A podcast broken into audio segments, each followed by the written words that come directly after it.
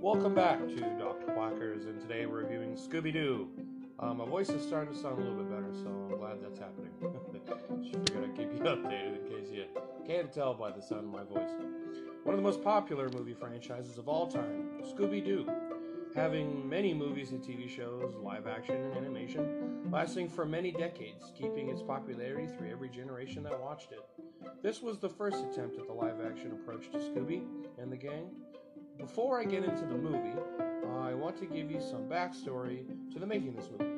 Uh, originally, it was meant to be a mature adaptation of the characters. You can see that influence throughout the whole movie. There's some swears in it, which I never noticed when I was a kid, like it says ass and bitch. Never noticed that before, and how many innuendos they are. You could very much see its influence. Uh, very much see the original script uh, bleed a little bit through the pages here when watching the movie. But I'll get more into that later. This movie has some great casting. Uh, Sarah Michelle Gellar as Daphne, Freddie Prinze Jr. as Fred, Linda Cardellini as Velma, and Matthew Lillard as Shaggy. Uh, the best one is definitely Shaggy. He was perfectly casted in this. In fact, he went on to voice Shaggy in a few separate animated, animated versions of Scooby Doo. So, yeah, that's how well he did. He's the only one I don't think who could be replaced. Uh, now, most people know Sarah Michelle Gellar uh, from Buffy the Vampire Slayer, made a really huge these films. She kind of doesn't really act anymore. She did do some voice acting for the most recent Masters of the Universe uh, TV show on Netflix, but she kind of just focuses on her family with her husband Freddie Prinze Jr. Fred, which is ironic that they got they got together after this movie. Uh, Freddie Prinze Jr. Uh, I know him for more of his more Star Wars stint recently. He did a lot of like rom coms in the late late '90s, early 2000s. Um, yeah, but I mainly know know him from Kanan from Star Wars Rebels in this. so yeah, uh, and then you know most people probably recognize Linda Cardellini and uh, most recently uh, as playing Hawkeye's wife in the MCU. Uh, she's done a whole bunch of other stuff, but that's the one I think most people probably recognize her for now. And then uh, Matthew Lillard, he's been he's been in some horror films. One of the most famous horror films, Scream. Uh, he's a great fit. I really like him. Um, I think he's pretty funny. I definitely think he was he was the perfect cast, similar to like a Robert Downey Jr. for Iron Man or a Hugh Jackman for Wolverine. You know, just actors that make the character, and it's hard for you to see anyone else portray them. So yeah, I, I think uh, the casting in this movie is fantastic, and it's also super weird seeing Mr. Bean play a villain. It's funny, and I enjoy it because I like Mr. Bean, but it is funny. Here's a fact you probably didn't know about this movie: is that James Gunn was one of the two writers for the script. Yes, the guy who did Guardians of the Galaxy, The Suicide Squad, and lately Peacemaker. Yeah, and uh, a few zombie films. yeah, the guy that started horror. Yeah, it's, it's super funny that he. I didn't. I never realized that until my most recent rewatch. Yeah, I think it's amazing, and it kind of makes sense why some parts of this movie are really strong, and I feel like those parts are the ones he did because it's kind of similar. The parts that really work really well are stuff that you see in his other films, which is why I say that. Like the humor is really strong. Uh, you know, the way he switches up character stereotypes, I think that he kind of does that in a lot of his movies. It's like specifically with Harley Quinn, the way he was able to uh, direct her and the way that she's used in the Suicide Squad, I would argue isn't typically how females are written in superhero stuff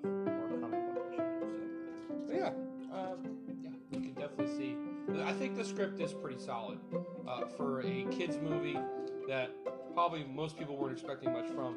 I actually think the script's pretty solid. The story is pretty good and unfortunately a little predictable, obviously, because it's kind of the trope with Scooby Doo. You could always be like, oh, it's that guy. He's, he's the ghost or the monster, whatever. Uh, you can see the villains from a mile away, even though the villain is good. Uh, if you haven't seen this yet, I don't know how the fuck you haven't. It's been out since 2002. But I actually really enjoy the twist that, that Scrappy Doo. Um, I really think that was a really smart move because when Scrappy Doo was introduced, a lot of people, and probably still to this day, hated Scrappy Doo. Everyone thought he was annoying. Scooby Doo's nephew. Everyone I didn't like him when I was a kid. He annoyed the shit out of me then. So I really like the twist of like he's the villain of the movie, and I also really enjoy the twist that they're actual monsters. it's like everyone's like, oh, nice mask and everything, until they're like, oh, these are real monsters. They're demons that possess your body and remove your soul. Yeah, that's way darker, and I could tell, I could totally see how easily the villains and the, the demons could have easily turned into a rated R version of this. So yeah, it's it's actually it's pretty good. I enjoy it. I don't think it's that bad. It can be extremely predictable, but I mean Scooby Doo, it's always kind of obvious. Uh, the jokes are pretty funny, uh, especially in the ones about Shaggy and Scooby smoking weed. Uh, I like how Daphne uh, was sick of being the damsel in distress, so she learned martial arts. I think that's really funny how the how the group, you know, just kind of like they were like, no, the, the way that we're we're doing mysteries right now are working, so they break up in the beginning of the film, and then they slowly come back together throughout as they're, you know, solving the mystery on Spooky Island. But yeah, I think that's a really interesting part, and I think her fighting the the like uh, fucking Mexican wrestler is pretty funny. It's just funny. Yeah, it's, it's a fun movie. There is a forced romance between Velma and this random guy who likes Led Zeppelin. They should have just done the Shaggy one because the other one is really weak. It's really dumb. I don't like it. It's like, why are you interested in him? You have nothing in common. He, the only thing he does is like, hey man, that's pretty cool. She's like, ha ha. I'm like, oh, okay, cool. It's dumb. Why are we doing this? We could just move on. Have Velma just, you know, assert herself with her brains with Fred, with Freddy.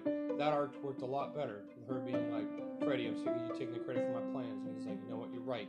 I feel like that would worked better for Velma instead of like that and the stupid romance. Like, why did why did Velma need to have this really forced relationship between some random dude on the island?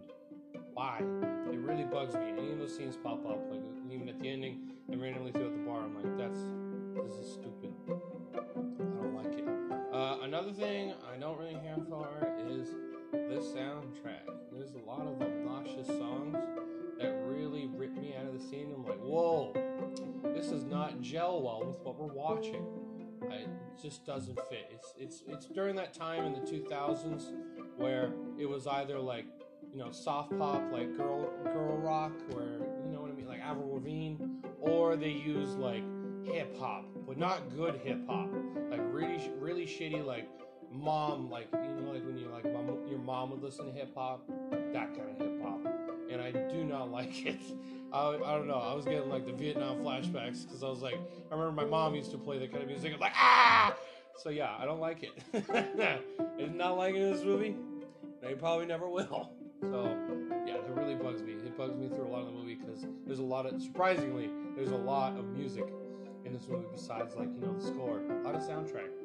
So yeah, it, it, unfortunately, it kind of brings it decent down for me. It really bugs me and stuck out a lot. And then the Daphne thing bugged me. So I do think it's fun. Don't get me wrong. So I'd give this movie a six out of ten. It's a slightly above average movie. I do. I remember. I remember liking the second one a lot more as a kid, and I probably still will. I do like a lot of the twists with the characters, like specifically Daphne, and I really enjoy the twist with you know Scrappy Doo. But it's super predictable a lot, and I hate the music. Not the score. The score is fine, but the soundtrack's awful. I hate it, and the, forced relationship between Velma the Random Dude brings it down those four points for me. Um, I do think it's really fun. I do enjoy it. I, I highly recommend it. Um, I remember not really liking this movie that much when I was a kid. I do like it more as an adult, uh, probably because you know I, I I'm an idiot and I I don't normally like poo poo pee pee jokes, but the the fucking fart burp challenge between Shaggy and Scooby is fucking funny. Okay, that's where the meme comes from. Like, are you challenging me? It's funny. All right.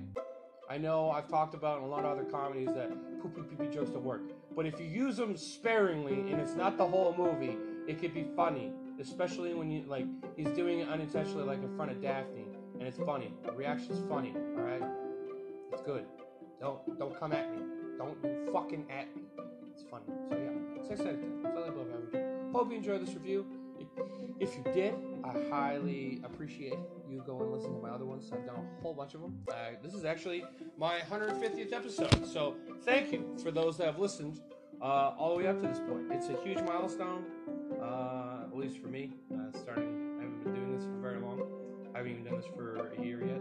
It's close, but not a year yet. So, yeah, I appreciate anyone who's who's ever listened to any of the episodes. I, I'm really I'm surprised I made it this far, especially since I'm surprised the amount of people that, that listen to me talk. It's amazing. I uh, yeah, I, I don't know. I, I I'm lack of words right now. I'm very very happy and very thankful for those that listen.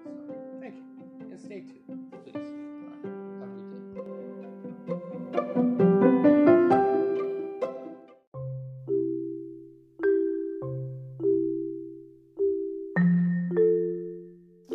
Let's face it, we all drop hundreds of dollars on shit that hasn't done much good. When was the last time you spent just $225 and you actually profoundly changed your life? Answer, most likely never. Well, if you want your chance, here it is. If you are out of shape and have said more times you can count, I need to do something about this. This is opportunity knocking. You have approximately 3,640 weeks in your lifetime. 16 spent wisely can make whatever you have left better than you could have imagined. Get in or back in shape with expert guidance from a certified and experienced professional trainer. No crash diets, no bullshit, just results. Visit www.vikingfitnessnh.com, mention Dr. Quackers, and get 10% off your, your custom fitness plan.